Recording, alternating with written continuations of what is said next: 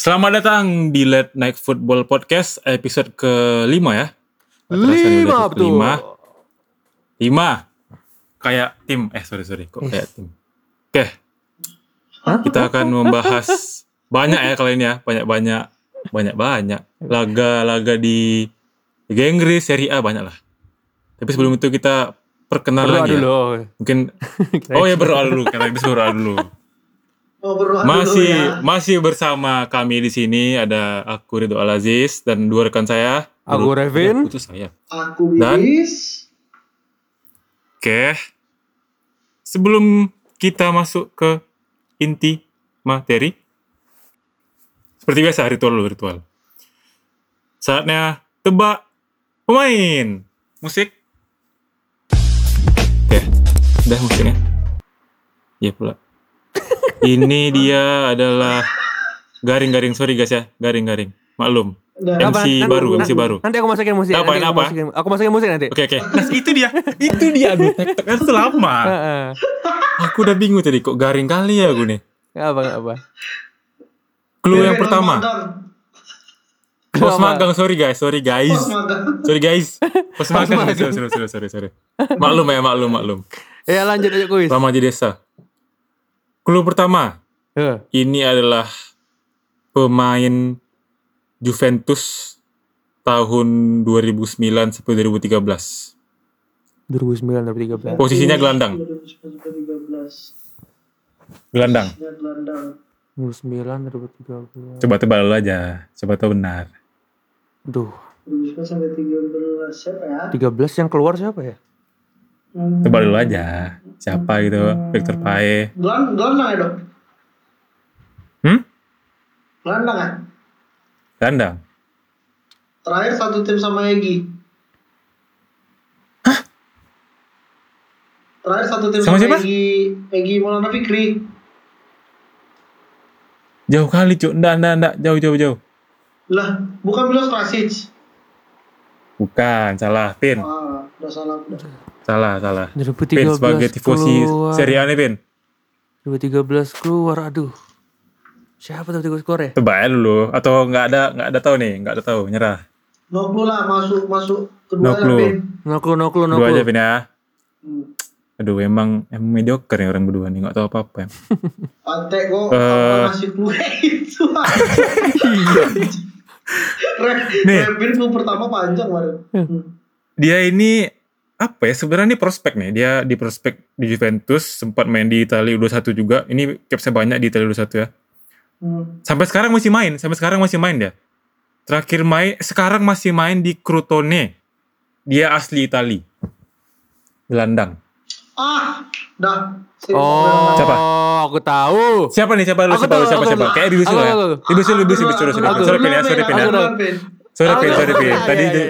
Pin. Iya, iya. Ayo. Siapa, siapa, siapa? Luka Maron. Oke, tepat sekali Bibis kali ini, Bung. Setelah dua kali kalah bisa akhirnya menang juga, Bis. Nggak emang emang ngomong nebak dia juga, Pin. Hah? Emang kau nebak dia juga? juga? Anggap anggapnya iya. Nggak tahu dia sebenarnya tuh, Bis. Nggak tahu dia sebenarnya. Aduh, aduh. Dah yuk. Oke, Masuk ke intisari. udah ya. Udah panas belum nih? Udah panas ya? Udah, udah, Udah, udah, udah. Kayak, Udah. kayak apa pula? Sorry, ini memang magang cupu kali. Kita masuk ke Kita masuk ke laga yang sangat seru untuk pendukung City karena dia mengalahkan tim aduh nggak seru sebenarnya. Tim yang berada di peringkat paling buncit di Liga Inggris. Tapi tim respect lah Arsenal kalah dengan skor tipis 5-0 5-0. Iya 5-0. 5-0 tipis lah ya buat tim sebelah City. Ah, Gimana nih menurut pendapat Be- bebas yang pakai inilah, pakai pakai kemeja yang pakai kemeja rapi nih. Iya. Gimana? Gimana, Mas? Udah kayak udah kayak coach sekali soalnya nih. Wih. Siap, si paling siap. Gimana, Bis? Eh, Ars City Arsenal 5-0. Eh, nggak kaget. Dan di sini ya? sebenarnya aku nggak mau banyak komen tentang Arsenal karena ini kayak ah sudahlah gitu kan. Nah tapi Ah, sudahlah itu ya.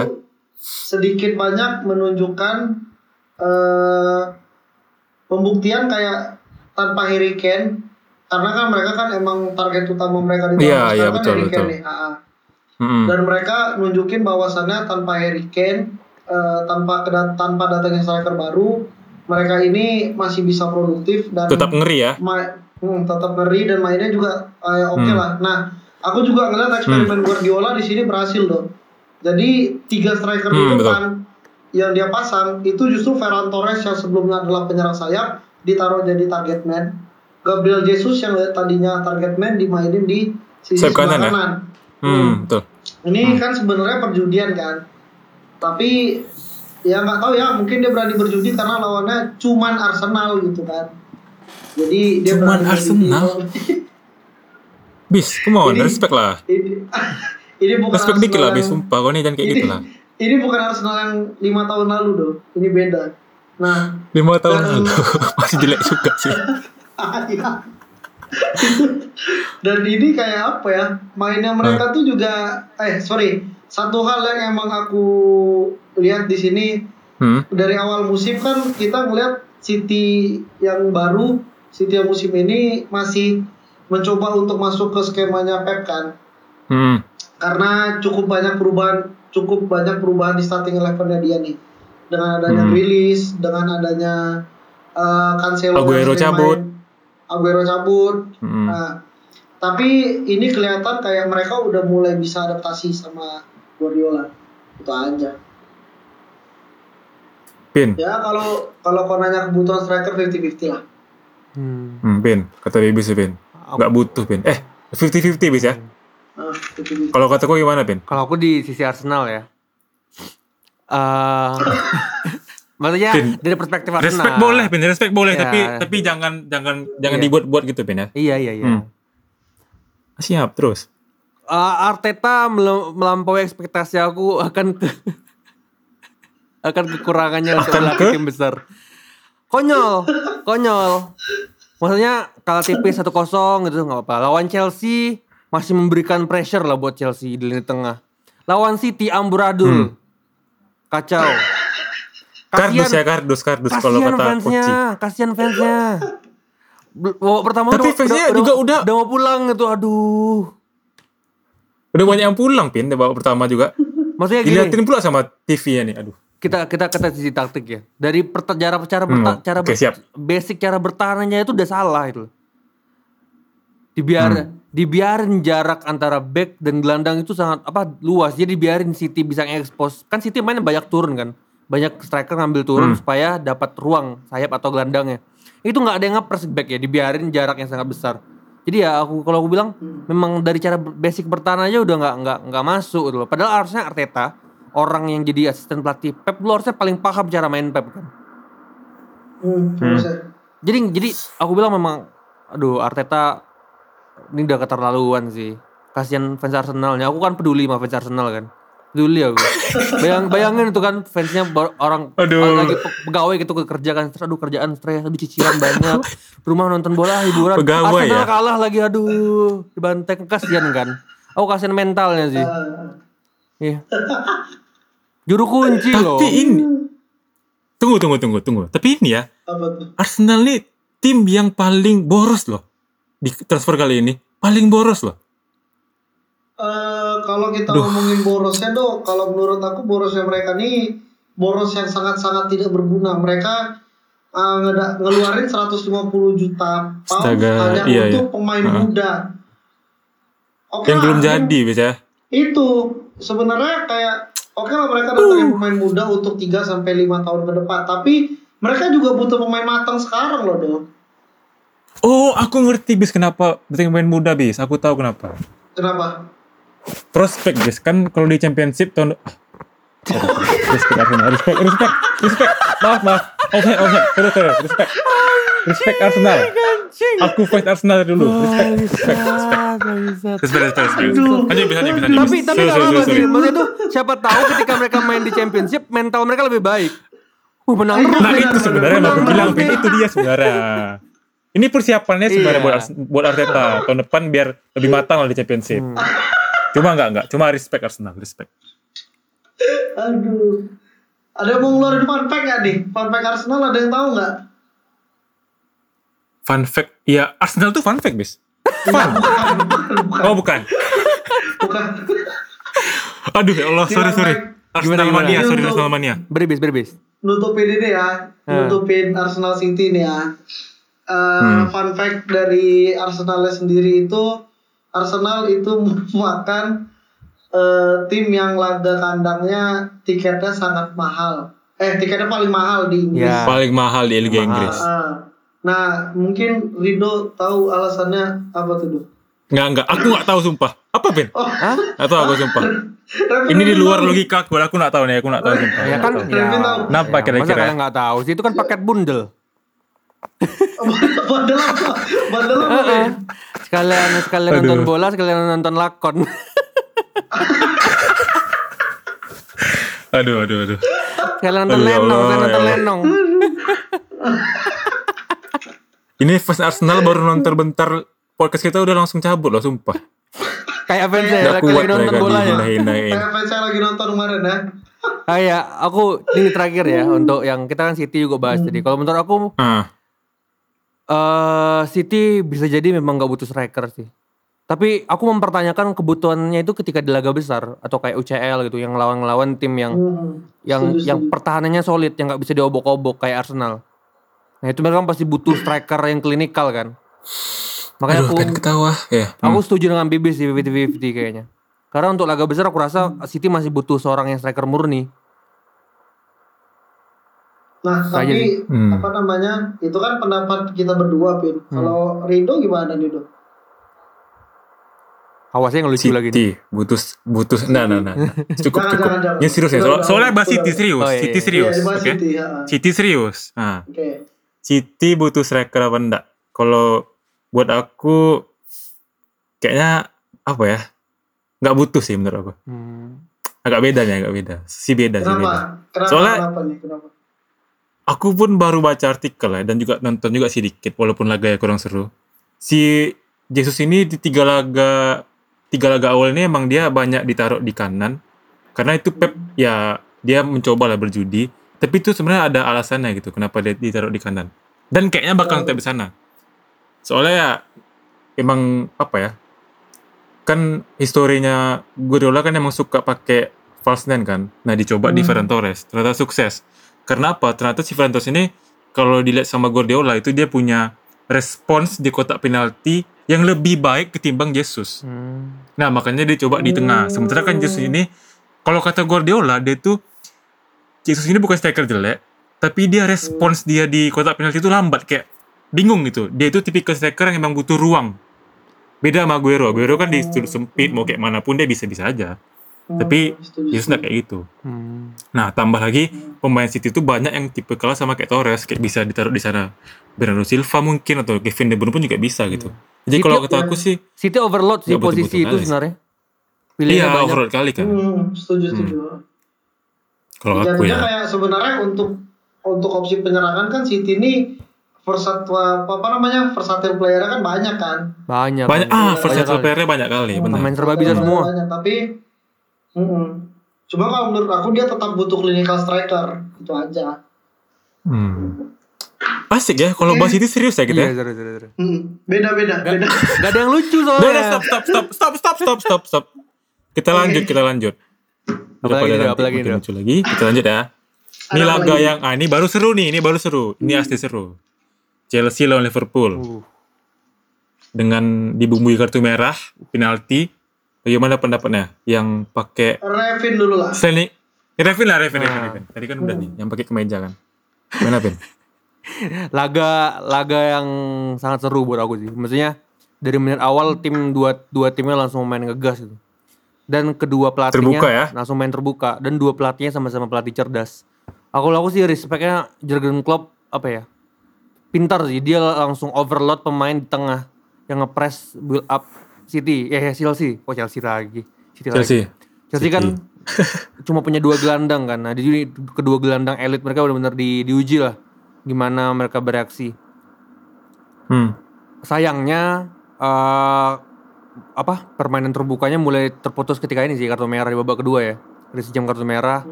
Chelsea Kalau babak kedua pin ya? ya Chelsea terpaksa main reaktif jadinya. Hmm. Formasinya berubah jadi 5-3-2 kan? Eh 5-3-1. Berubah jadi 5-3-1. Satu. Hmm. Iya tetap tetap lima BK. ah. Mau nggak mau apa? Intensitas laganya jadi nggak kayak babak pertama kan? Itu sih.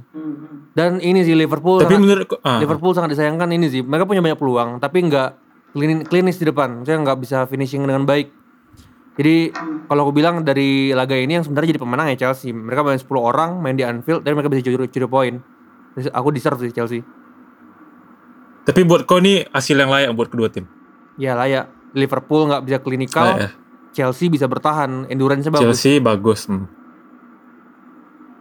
Kalau Bi- Bung Bibis nih gimana bis? Layak apa enggak nih? Eh, Bermain terus sama. gini ya, Bung Rido sebelum masuk ke arah sana, sebelum aku Oke, ngasih Bung Bibis. pendapat aku, eh, aku pengen Ya. tahu dulu nih pendapat Bung Rido tentang gimana mainnya Lukaku di match itu, di match Lukaku. Liverpool kemarin. Ah.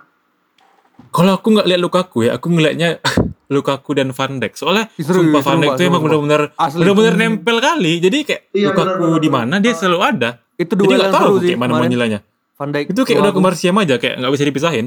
Hmm, jatuhnya kayak apa ya Lukaku sama Van Dijk ini kemarin kayak ini kayak Van Dijk nih ditugaskan cuma untuk matiin Lukaku aja di match kemarin. Iya, dia kayak main marking kali situ di klub. Sama-sama pemain yang fisikal kali kan, strong fisiknya. Hmm. Setuju. Tapi bis menurutku emang ini pemainnya terbuka bis. ini permainan Seru yang nih? sangat Hmm. paling seru di IPL eh, game week Sejauh ketiga ini. ini. ya. Ini yang paling Game week seru ketiga apa sejauh ini? Sejauh ini, sejauh ini, Ini sejauh ya? ini yang paling seru. Sejauh ini ya. Nah, apa namanya Hmm. jual beli serangan banyak terjadi. Duel di lini tengah juga kelihatan sangat menarik karena eh, kita tahu duet gelandang Chelsea, Jorginho Kante itu kan bisa dibilang untuk saat ini dia duet yang paling bagus di dunia kan. One of the Tapi- best lah ya.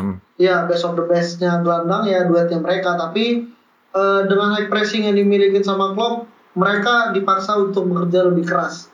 Nah ditambah lagi faktor kartu merah Rich James. Itu juga cukup pengaruh sama mainnya Chelsea yang mau nggak mau jadi terpaksa harus parkir bus kan? Ya, nah cuman di situ yang aku melihat Tuchel tuh sebagai pelatih yang jenius gitu jadi ketika Rich James sudah Rich James sudah di kartu merah di babak kedua dia masukin Matteo Kovacic sama si Thiago Silva Hmm. untuk memperkuat eh sorry kita tahu sendiri Kovacic tuh dia gelandang yang tipikal emang lebih defensif kan Lebih ke dalam ya, lebih ke dalam. ah lebih ke dalam dan Hmm. ini apa namanya ditambah lagi dengan masuknya Thiago Silva itu juga bikin mereka ini sih apa ya itu kayak Tuchel tuh emang pinter banget lah di sini Adaptif ya berarti ya Tuchelnya. iya dia adaptif Layak lah, layak lah. Aku sih Ah, respectnya walaupun ya. mereka ada ini ya, tambah eh, sudah motong ya untuk walaupun mereka ada 10 pemain, mereka masih mampu nyerang gitu loh. Hmm. Long pass-nya bagus, Ah, Iya, iya, benar. counternya benar. bagus. Betul, betul, betul. Hmm.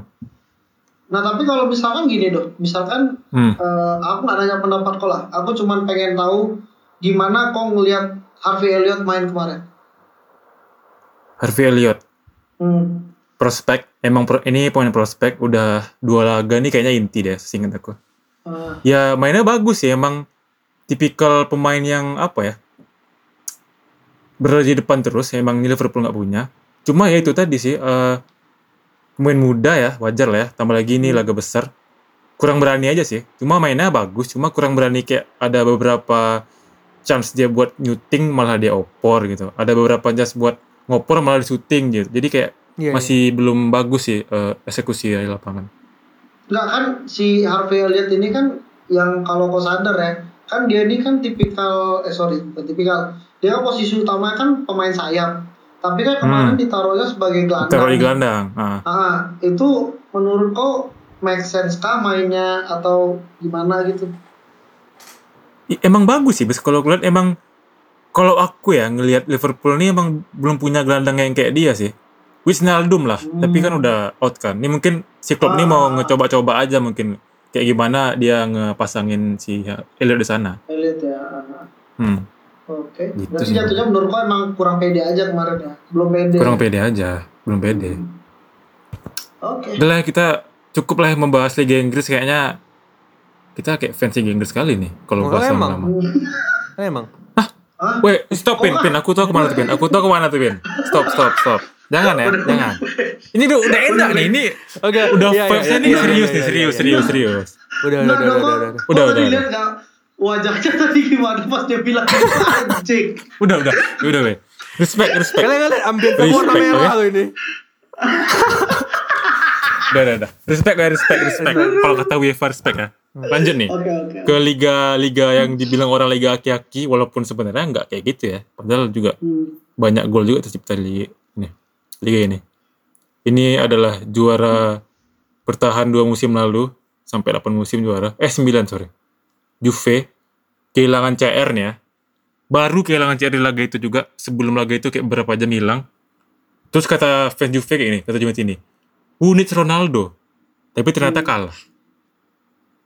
1-0 lawan tim yang baru promosi loh. Gimana Pin? Sebagai tifosi Serie A sejati nih Pin? Hmm. Iya kan? Kacau. Kacau Juve. Ya kau pula kau tuh sok tahu doh. Kau lihat ambience merah tuh. Lanjut Pin. Eh lanjut Pin. Apa apa lanjut lanjut. Ini langsung maksudnya, dengarkan. maksudnya, maksudnya ya Juve. Mungkin kalau aku bilang ini problem yang sama dengan match pertama kalian setuju apa enggak? Juve.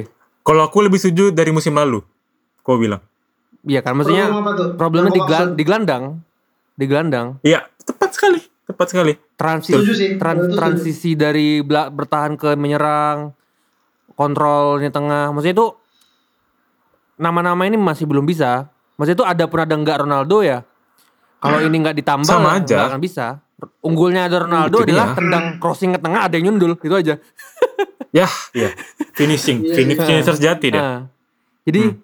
jadi kehilangan Ronaldo permasalahannya mereka nggak bisa ada nggak bisa nggak bisa random gol lagi aja. Kok- Tapi kalau lini tengahnya nggak ditambal sampai apa ya akhir transfer window ya ini jadi permasalahan sih. Maksudnya bisa jadi Juve bener-bener nggak jadi contender lagi nih kalau masih terus kayak gini.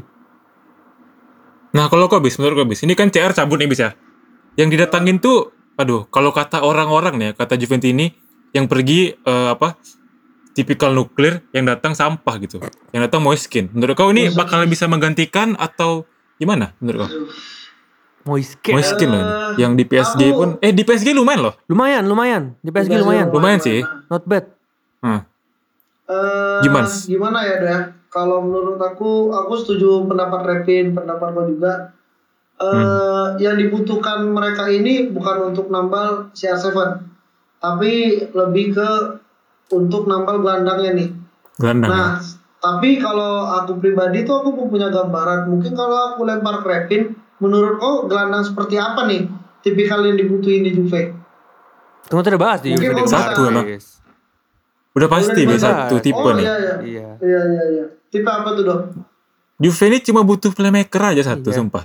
Ini ya, kau bayangin bisa dia formasinya tuh nggak tahu aku Allegri ini tak bodoh tak kayak mana. Formasinya 4-4-2 terus sama kayak yang dibawa sama Pirlo kemarin. Kadang-kadang 4-3-1-2 juga sih. 4-3-3 kadang-kadang.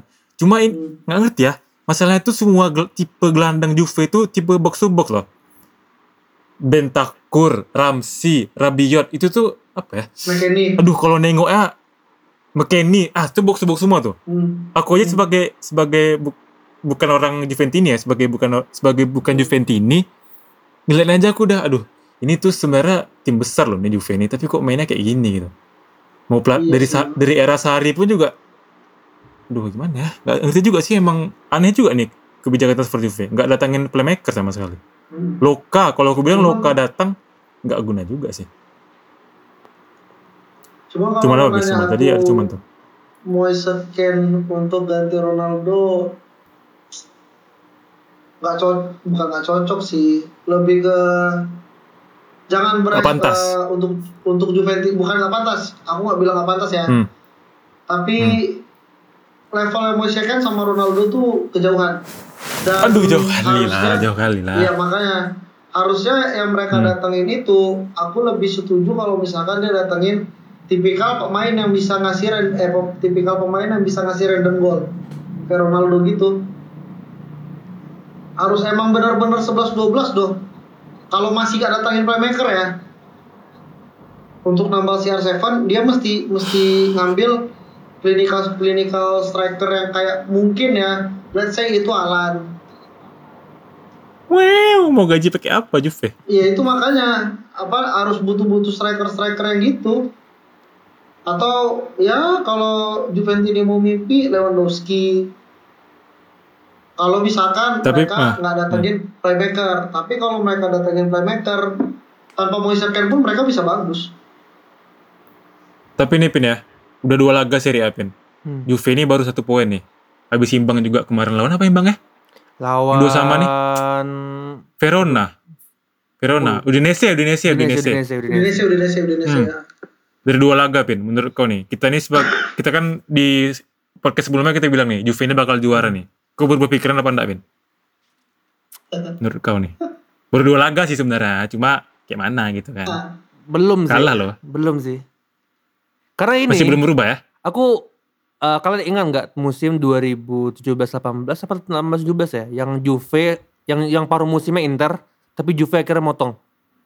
Allegri juga. ya gitu kan yang Oh, yang iya, iya, iya. Yang yang nggak menang kan? Juve telat panas lagi. Ah, Hmm. Nah, kalau aku Ya. kalau aku sih masih terbuka kemungkinan itu terjadi ya, Juve telat panas lagi.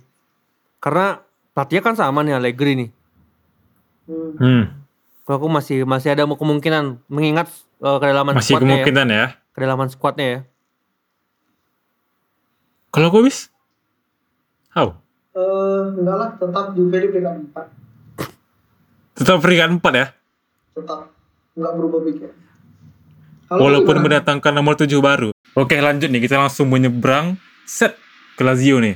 Hmm. Bis, Lazio nih bis. Dengan sari bola nih Wih. udah menunjukkan apa ya? Hasil lah kayaknya dikit ya. Menang Laziale, 6-1. Laziale. Ayo. Gimana bis sebagai Lazianisti? Lazianisti. Salah, apalah nama. Lazio ya, Lazio dengan sari bola itu Ya, mereka bisa sari menang 6-1 Eh, eh, lawan apa kemarin? Oh mereka lawan Spezia. Hmm. Itu Hmm. apa namanya?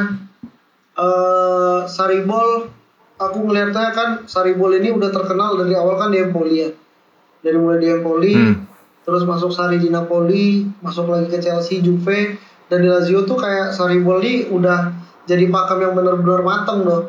Dan kalau menurut aku Hmm. ditambah lagi dengan kan Saribol ini kan emang utamain kayak jatuhnya mainnya mereka itu kayak vertikalnya tiki taka, ya kan? Tapi tiki Iya taka versi Yang penting vertikal. Ah, Hmm. dan ini kan dia apa namanya dengan materi pemain yang dimiliki dia miliki di Lazio menurut aku dia punya kesem- sebelumnya kan aku nggak masukin dia jadi kuda hitamnya kan tapi Ya. Besar pun aku masukin ini ya. berubah pikiran Lazio nih bisa jadi kuda hitam karena setelah ngelihat Sari Bola bisa jalan dan emang ya cukup Sepaket sih, mengejutkan lah sepaket. Mm-mm. ya Ben gimana tuh Eh, Ben? bah, tuh ada yang Lazio deh Lazio deh Kalau kalau aku juga aku kesan pertama aku kaget karena ah Lazio, nggak aku sangka-sangka bisa beradaptasi secepat ini kan. Kita tahu kan Lazio sebelumnya sama Inzaghi pakem dengan 3 back kan. 3 5 Oh iya sekarang 4 ya. Sekarang Hmm, harus terpaksa main 4 gaya mainnya Sari yang Sari ini kan pelatih yang filosofis ya. Dia gaya dia harus dibawa Keras ke mana-mana. kepala lah. Keras kepala. Hmm. Karena aku kaget, jadi aku kaget. Yang bahkan yang jadi highlightnya kemarin kan selain Immobile kan Luis Alberto ya. Hmm. Oh berapa sih dia? Tiga dua. tiga tiga asis buat Alberto Tiga ya. Hmm. Hmm. main jadi main lo apa ya kalau kalau aku sih bilangnya ya bisa jadi kuda hitam sih kontender di cepat empat besar Eh tapi Tapi tapi ini loh. apa Ah, Kalau- nggak aku ini sih. Kehilangan kehilangan Korea nih menurut kalian berdua nih. Kehilangan Oh, Korea yang ngaruh. musim lalu gacor loh. ngaruh Nggak ngaruh, Bis. Nggak ngaruh Nggak dong. ngaruh ya. pengaruh oh tahu nggak tapi Walaupun- yang aku highlight lagi nih kayak kan tadi eh, si Repi ngomong highlight kan aku nggak highlight mainnya Pedro Hmm. Pedro kayak belum bisa cocok aja sih sama mainnya Lazio kemarin nggak tahu mungkin karena baru debut ya jadi Bukan, mungkin sungkan bis. sungkan sama Sungkan, dia pemain pertama yang pindah-pindah langsung, menyeberang langsung loh ke ke, ke rival Roma, langsung loh. Nggak belum pernah ada kalau nggak salah aku. sepanjang sejarah Iya. Seingat aku belum pernah ada, yang langsung gitu belum pernah ada. emang iya Ben aku nggak tahu Kayaknya sih ya, aku seingat aku pernah baca ya, atau mungkin aku salah ya. Mungkin udah lama Hmm. juga mungkin, mungkin tahun 80 70-an pernah ada, cuma udah lama lah mungkin. Kalaupun nggak langsung mungkin udah lama juga. Langsung pindah kayak gitu. oh Mungkin kata-kata itu juga mungkin bis. Sungkan, sungkan. Tapi kayaknya tuh lagi Berarti- jadi tren ya, Do. ah. Pindah pindah sebelah. Akan ini Pedro. Gak usah bahasakan, bis. Cupu. Enggak maksudnya. Oh, Cupu, iya. cupu. Oke. Next. Nah, Pin, tapi Pin, tunggu Pin. Aku Hmm. sebenarnya lebih penasaran ke Sarribola sih. Bibis tadi udah ngasih pendapatnya lah soal Sarribola Lazio. Menurut kau sendiri nih, dari awal di Empoli sampai sekarang ke Lazio nih, sama gak sih cara mainnya si Sarribol nih? Hmm, sebenarnya konsepnya sama, tapi Hmm. dia punya beberapa variasi formasi ya. Waktu sebenarnya Hmm. paling bagus menurut aku tuh 4-3-3 buat si Sari di Napoli tuh. Hmm. Napoli kan paling ganas kan tiga formasi Hmm. 4-3-3-nya dia kan. Iya, Chelsea, iya, dia, betul, betul. Chelsea, Chelsea dia coba pakai 4-3-3 walaupun nggak jalan dengan pemainnya. Di di Juve nggak jalan, dia coba pakai 4-3-3 nggak cocok. Akhirnya dia, karena pemainnya nggak ada ya, nggak ada yang bisa jadi sayap kiri. Akhirnya dia beradaptasi ke 4-4-2 atau 4-3-1-2. Artinya kalau kalau kalau aku sebenarnya sih walaupun dia adap- adaptasi adaptasi formasi ya, tapi sebenarnya Hmm. Sari harus harus di 4-3-3 sih keluar kemampuan terbaiknya. Kuncinya Eh, tapi enggak loh, Pin. Di Hmm. Lazio nih dia pakai 4-2-3-1 bagus kok. Ya 4-3-3 sih, bis kalau... basic kan kita 4-3-3 lihat sih. sebenarnya sih ngeliatnya. 4-3-3 sih basicnya. Contohnya basicnya 4-3-3. 4-3-3.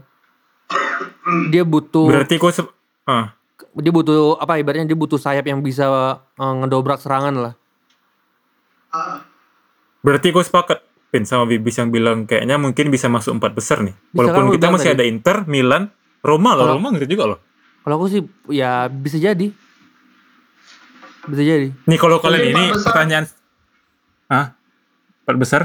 Bisa? Empat besar enggak lah, Do. Tapi permainan mengejutkannya bisa jadi batu sandungan untuk tim-tim besar lah, Do. Nah ini mungkin jawabannya singkat aja. Eh, next match setelah jeda internasional itu banyak big match di Serie A. Hmm, betul. Salah satunya tuh Lazio lawan Milan nih. Menurut kalian bagaimana? Siapa yang menang aja lah? Siapa kira-kira yang menang? Mbak, Melihat imbang Pin? Milan sih dari permainan. Milan ya. Kayaknya kalau Da- aku aduh, kayaknya sih Lazio ya kalau aku bilang. Tahu ya, feeling. kalau kalau- menurut kau Lazio ya. Menurut aku Lazio soalnya emang apa ya? Ngeri loh 6-1 walaupun lawan Spezia ya, cuma di Serie A kan jarang-jarang gitu loh gol-gol besar kan.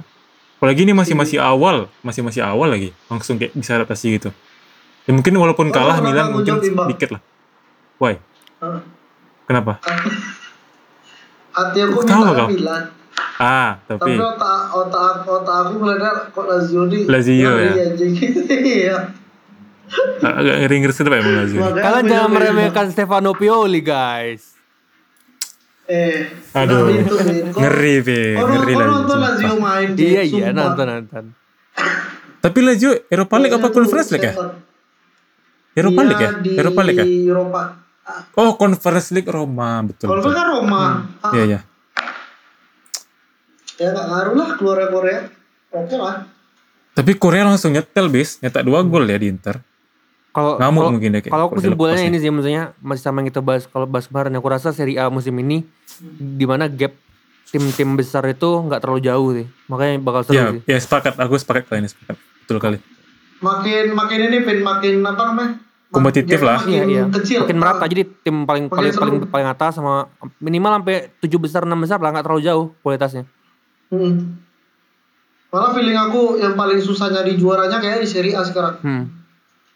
Masih belum ketebak ya, walaupun kayaknya yang lagi superior kali ya Inter sama Lazio ya, cuma belum ketebak sih Hmm. siapa. Juve bisa jadi kayak tadi Devin bilang, mungkin bakalan comeback di tengah panas. musim depan atau gimana nggak tahu juga. Hmm. Oke, Musim depan. Let's see. tengah musim depan, tengah musim ini, sorry. Let's see. Let's see. Kalau kata kita let's see. Oke, sebelum kita bubar nih ya, eh, kita mau mengucapkan congrats buat kawan kita yang di pojok kiri atas ini. Mungkin di bawah ya. Habis melangsungkan wisuda ko online ya. Sudah ya. Selamat, selamat, selamat. Dikit aja dikit. Selamat ya untuk Bung Oke. Bertin. Siap ambil dari you pelatih on habis the ini. next. Oh, kayaknya aku cocok ngelatih tim dari London, Ben. Crystal Palace, bis. Crystal Palace. Crystal Palace. Crystal Palace. Oh, ini aduh. udah. Udah, udah, Oke. Oke, oke, oke. Opening, opening lagi.